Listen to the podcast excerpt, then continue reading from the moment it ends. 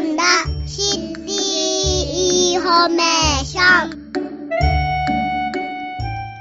三田歴史通信。三田の歴史や昔の姿をご紹介する番組です。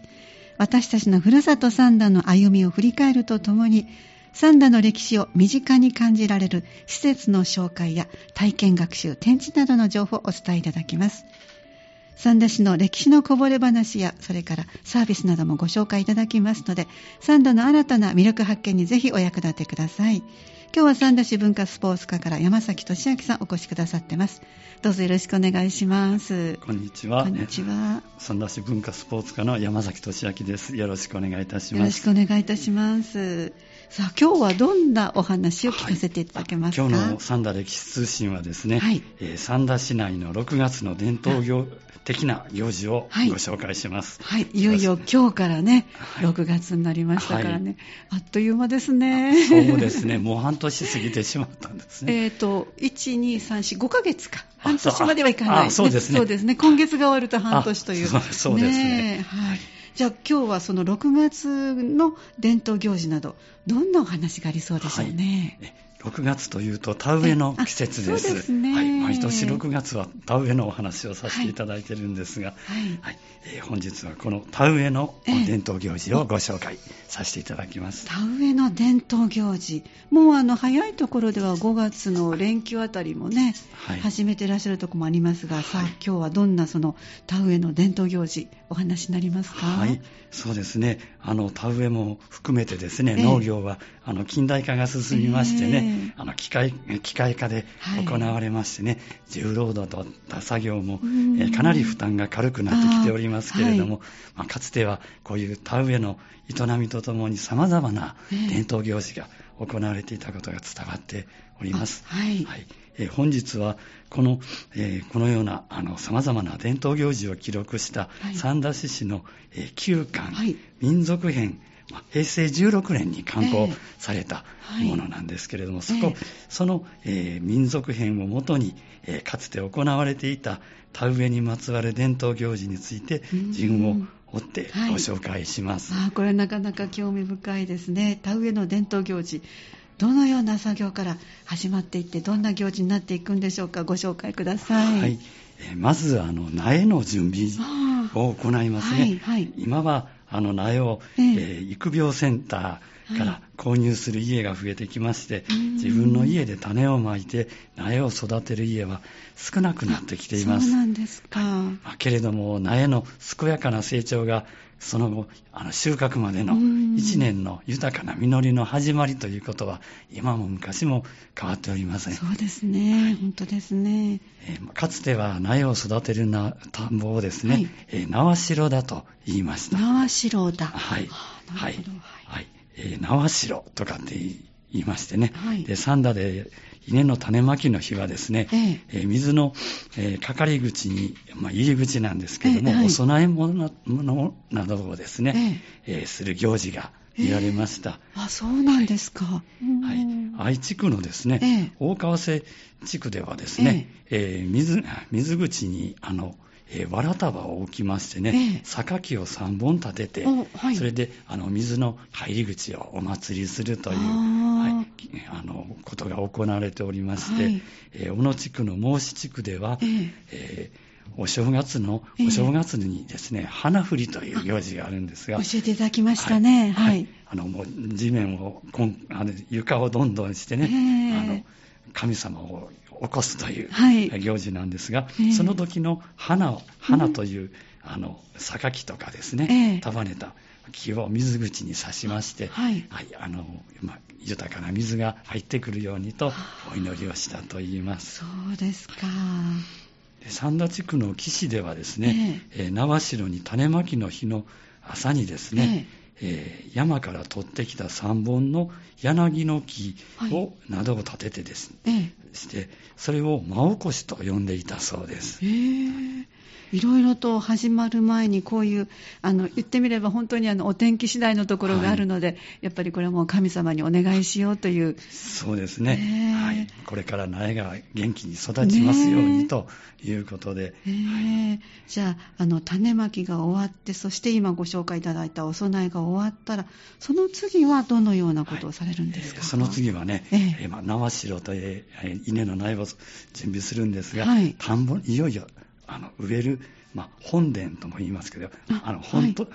本当の田んぼという意味で、あの作付けをする田んぼですね、はい、私たちがよく目にするあの田んぼということですね、はい、その田んぼの準備が行われます、はい。えー、4月から5月にはですね、えー、村の共同作業であの水路の掃除がありました、はい。えー、現在もね、えー、あのえー、地区の水路掃除とかで形が残っているところも多くあります。はい、あの地域ではあの一日あのもうみんなが出てその日はボランティア作業をするというので、飛躍とも呼んでいたりするんですけれども、飛躍ですか。はい、はい、あのあの日にあの何日の日に、はい、あの役割の役、はい、今日は飛躍で溝掃除だとか、えー、でその溝掃除のことも、はい、あの溝掘りとか溝さらえなどと、はい、いろいろな呼び方が地域によってありました。えー、はい。で、えー、秋から冬にですね、あの水路にいっぱい落ち葉とかですね、すね。泥が溜まっておりますので、えー、それを掃除する大変な作業でですね、はい。えー、それをみんなあの村から総出でやるんですけども、えーえーまあ、大変な作業だったので、かつては終了後にですね、まあ、村の、まあ、組村村のまた小さな単位でその水路のあの水系ごとにあの、組を組んでやるんですけれども、そこでその組ごとに慰労会を、水さらいが終わった終わったらお昼からはちょっと慰労会で なるほど。あのゆっくりするというようなことがあのあったようです。最近はもうあの作業が終わったら解散みたいなところが、あ。の多いようですけれども、えー、はい、なるほど、やっぱりそのぐらいに大変な作業ででそれをしないとさっきおっしゃったように秋から冬に溜まった落ち葉とか泥というものがはい、多くあるということなんですね。そうですね。結局あの溝が詰まってしまったりそうですね、池とか川からあの水を通しても詰まってしまったりしますんで。ね、はい。でえー、そうしてきれいになりました水路に池から、池やあの川をせき止めた堰からですね、はい、水を流して田んぼに水を入れました。でこれはもう日が決まってましてね。そ、それぞれの地区で日が決まってるようなんですが、えー、えー、水出しと、えー、あの呼ばれておりました。そうなんですね。はい。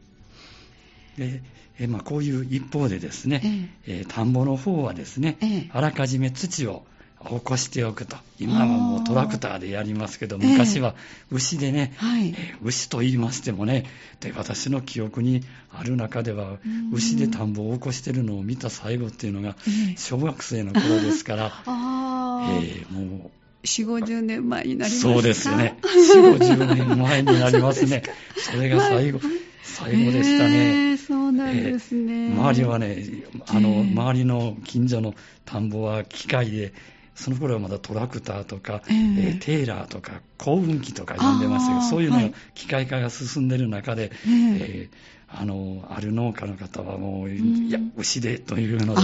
やってらしたんですけど、とうとう牛も、あの、疲れてしまって、田んぼの中で座り込んじゃって、あ の、あの、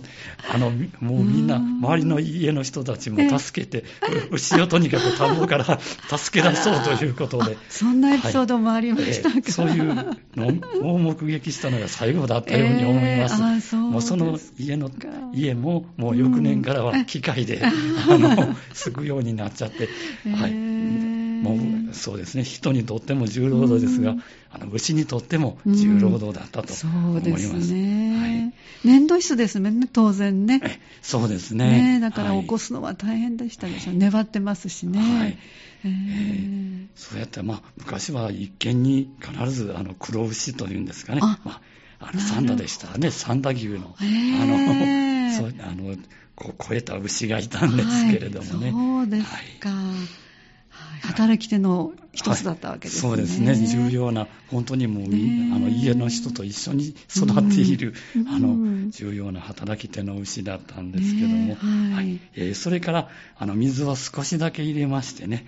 えー、田んぼの方に戻りますけれども、はい。はい、えー、あぜからの水漏れを防ぐために、えー、田んぼのね、えー、やっぱり稲の苗がそう、あの田植えをしてから成長するまでの,、まあ、あの水のあの水位を、はい、あの水の量をね、あの確保しないと草が生えてきてしまうんでね、えー、大体ね、5センチ以上、10センチぐらいの水深がないと、はい、あの草が芽を出してきてしまって。雑草が。はい。なるほど、はい、そっかそっか。ちょっとでも、あの、葉っぱの先が空気に触れたら、もう、あの。草は元気に育っていきますんでね。えー、すごいですね。あの草が元気に育つと、あの稲はあの栄養がなくなっちゃって、はい、はい、えー、育たないので水が漏れないように、あぜ塗りという、えー、あの田んぼの土をねあぜにもう押し込みながら塗っていくという作業をしました、えー、大切なですね、はい、作業ですね。で今今はですね、ええ、あのあぜ波と言いましてね、プラスチックのね、はい、波板の30センチぐらいの幅のものをね、え、あのあぜのところに、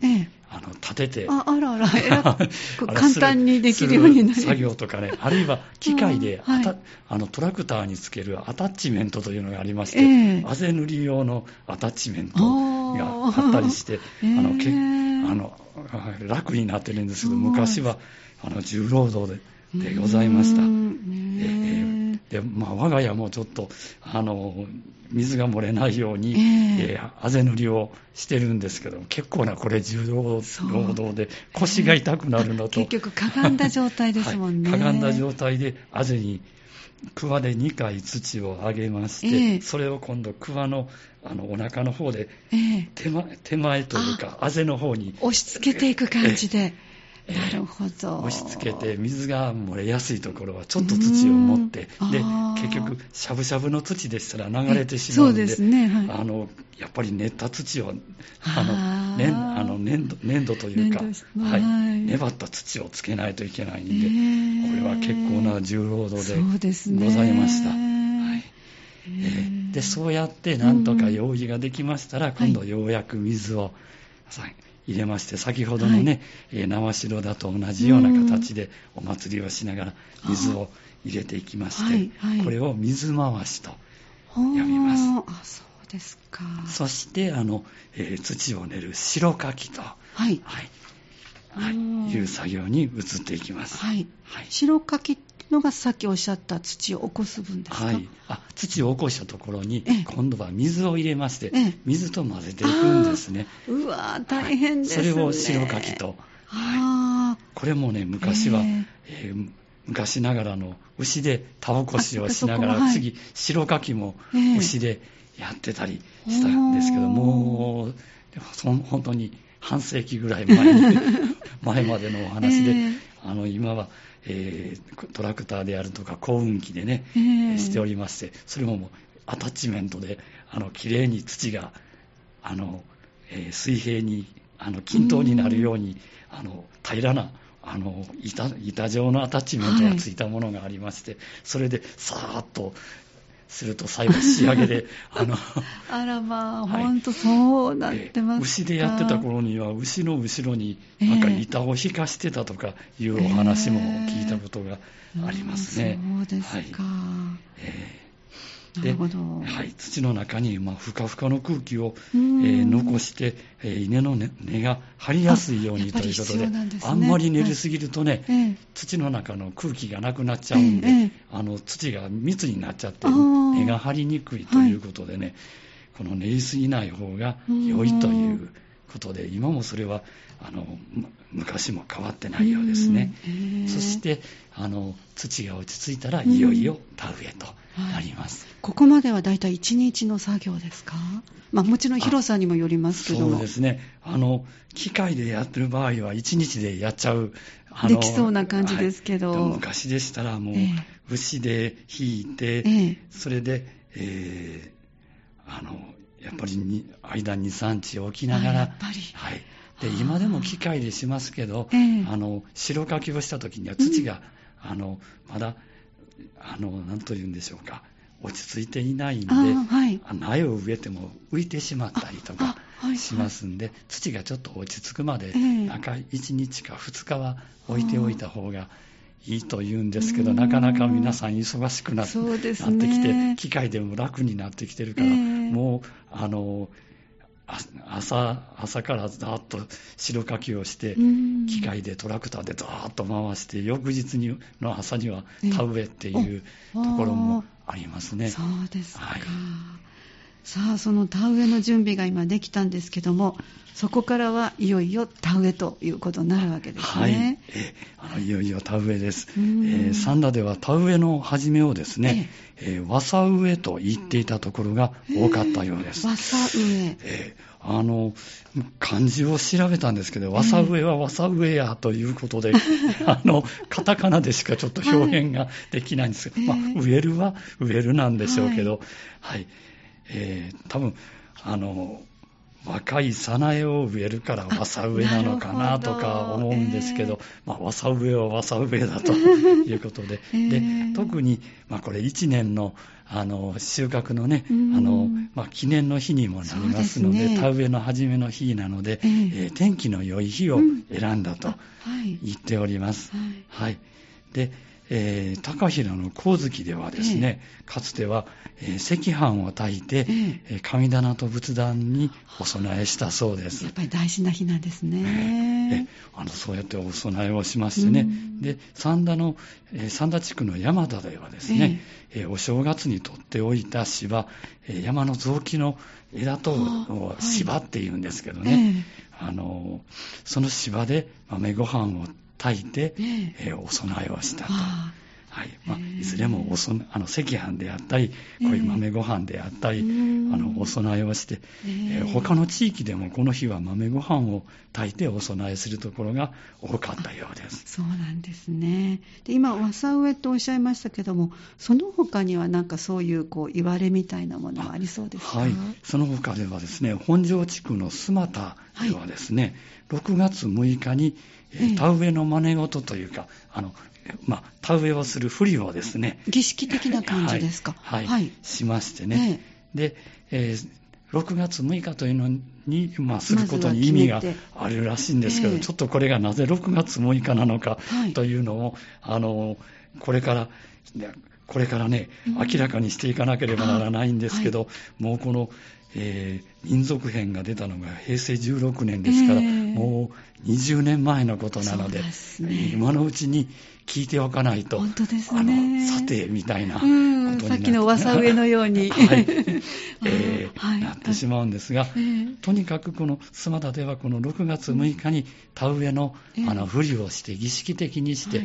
することによりまして、ええ。それはあのもう田植えの始めが、うん。あのいわゆる噂植えが始まったんだよということで,、うん。であとはあの天気が良い日に、はいえーこれが必ず左手ということで決まって左手。はい。左手で6株植えてと、この6というのに意味があるんでしょうね。6、6株。さ はいね、ずっと6月6日で。でで、本当のいいお天気の日には、また左手で6株。はいはい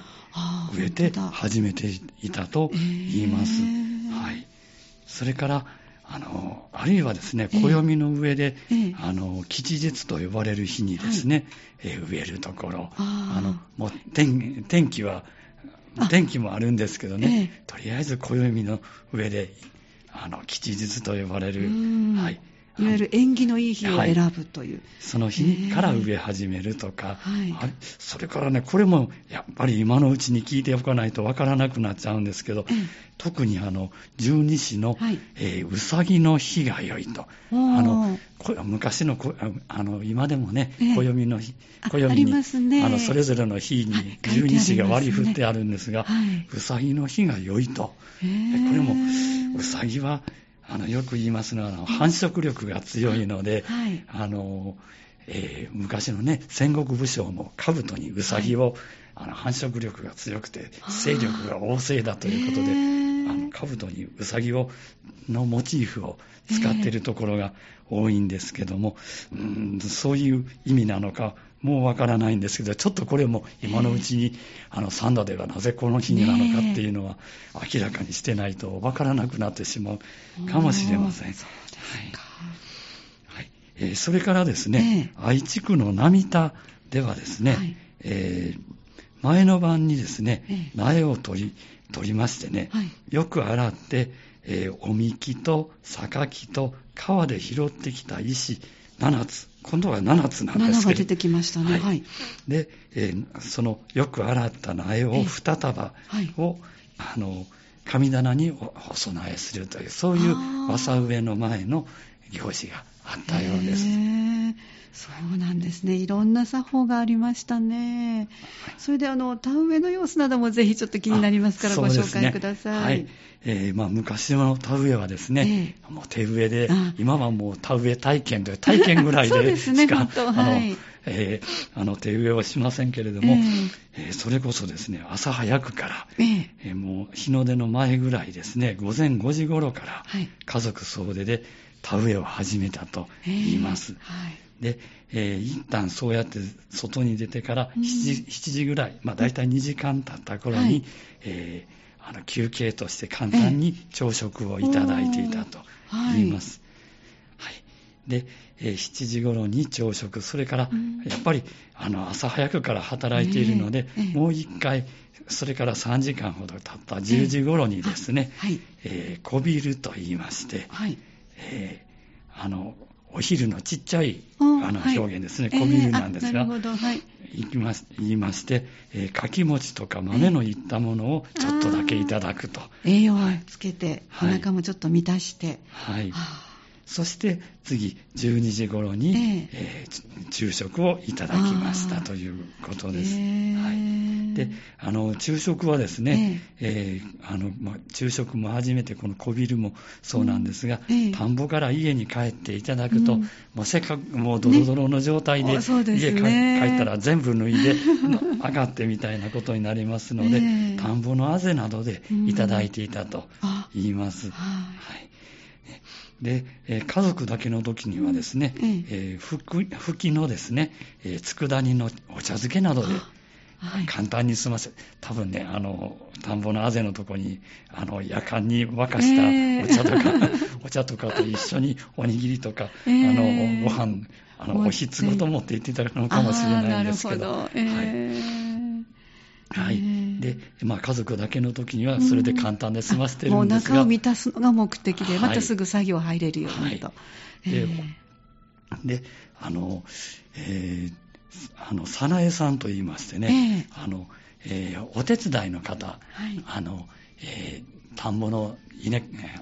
田植えをするときにですね、うん、お手伝いの方を頼むことがあるんですけど、はい、そういうお手伝いの方が来ていただいているときには、えーちょっとそら豆の豆ご飯とか、はい、高野豆腐とか、かまぼこの炊いたものを。美味しそうですね。あの、プラスしましてね、えー、ちょちょっとあの豪勢な食事になっていたということです。ねえーはい、じゃあ、あの、女性陣はこれを多分、あの朝5時に皆さんがもう起きられるから、その前からの準備と。いうことになるんですね。本当朝早くから大変な作業ですね。そうですよね、ね本当にね。そして、田植えの終わりは何か行事があるんですか？はい、えー、田植えの終了につきましてはね、ええ。えー、縄代姉妹と言いましてね、はい、えーあの苗を苗を3株残しまして3株残して、はい、はい、その苗をですあの、え根っこをね、洗いまして、今度は、えー、わさ植えの時も、あの、えー、苗をよく洗って、えあの、神棚にお供えをする地域があったんですけど、えあの、後陣苗と言いまして、後陣苗、はい、今度は3株なんですけどね、はい、3株を洗って、えこんこちらは川で拾ってきた丸い石3つ、それとお塩と一緒に、えー、あの、お供えましたと。で昔はですね、かまどがありましたんで、それのお釜のところ、はい、で今は、え台所にですね、えー、皇人さんを祀ってる神棚も、はい、今少なくなってますね。えーなってますんで、もう本当になくなっている んじゃないかなと思うんですけど、昔は台所のかまどのところの、まあ、お釜、あるいは工人さんの棚にその洗ったものをお供えしていたと言います。で、苗はきれいに洗うと、えー、きれいな子供に恵まれたと言います。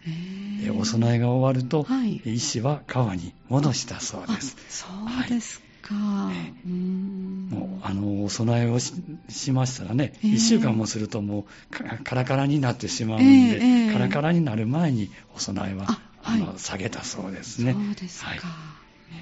で、えー、田植えはあの田植えなんですけれども、えー、夏至から数えて11日目というので、えー、あの半夏生の日がその日なんですが、えーはい、えー、今年は7月の2日の日曜日が半夏生となるんですけれども、ね。はい、それまでに済ませないと、稲が十分に育たず、えー、減収になったと言います。えー、あの半夏生までにあの植えないと、あの半分しか取れないよっていうのが昔から言われていたようです。えー、そうですか、はい、やっぱり日光の当たり具合、日照時間とか温度とかいろいろ関係するんでしょうね。そうですね、あの確かにあんまり田植えが遅くなる、7月入ってから植えても、あんまりあの多分暑生育するときに暑すぎたりするんでしょう。そっかそっか、日照時間だけじゃなくて、はい、ある程度育ってからで、気温がね、高いとしんどいですね。はい。はい、で、す、え、べ、ての田植えが終了しますとね、うん。えー、さなぶりと言いまして。さなぶり。えーはい、このさなぶりもね、漢字がわからなくて、さなぶりはさなぶりやというので、あの、カタカナになっちゃうんですけど、はい。はい、あの、村を挙げて、えー、の休息慰労会の日になってお疲れ様ということですね。うん、はい。なりまして、はい、昔は神戸や大阪に芝居の見物に行っていたこともあったと。いいね。はい。はい、あるいはあの、地域の公会堂に皆さん集まりましてね、え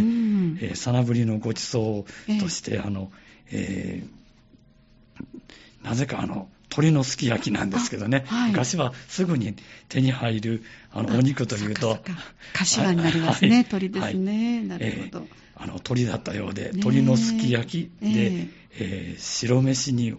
お魚のお頭付きという、はい、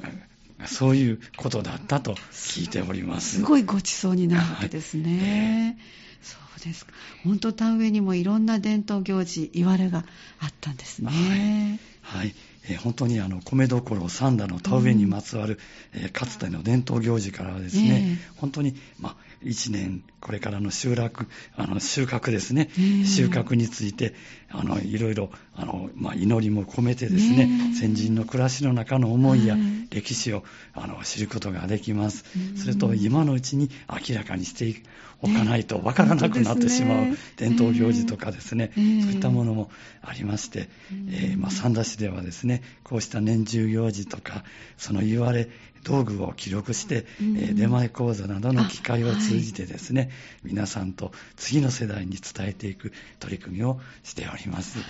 あのお聞きになられて、うわー、それは珍しいとか、うわー、懐かしいとか、いろんな思いね、きっと持っていらっしゃると思いますね。はい、ありがとうございました。それではあの最後に、三田市の文化財関係の公開施設、なんかお知らせなどございますでしょうか？はいはい、あの、ふるさと学習館旧区危機住宅ではですね、はいはい、ちょうど、えー、昨日であの5月人形の展示が終わりまして、はい、夏に向けた展示会を行っております。はい。まあ、区系住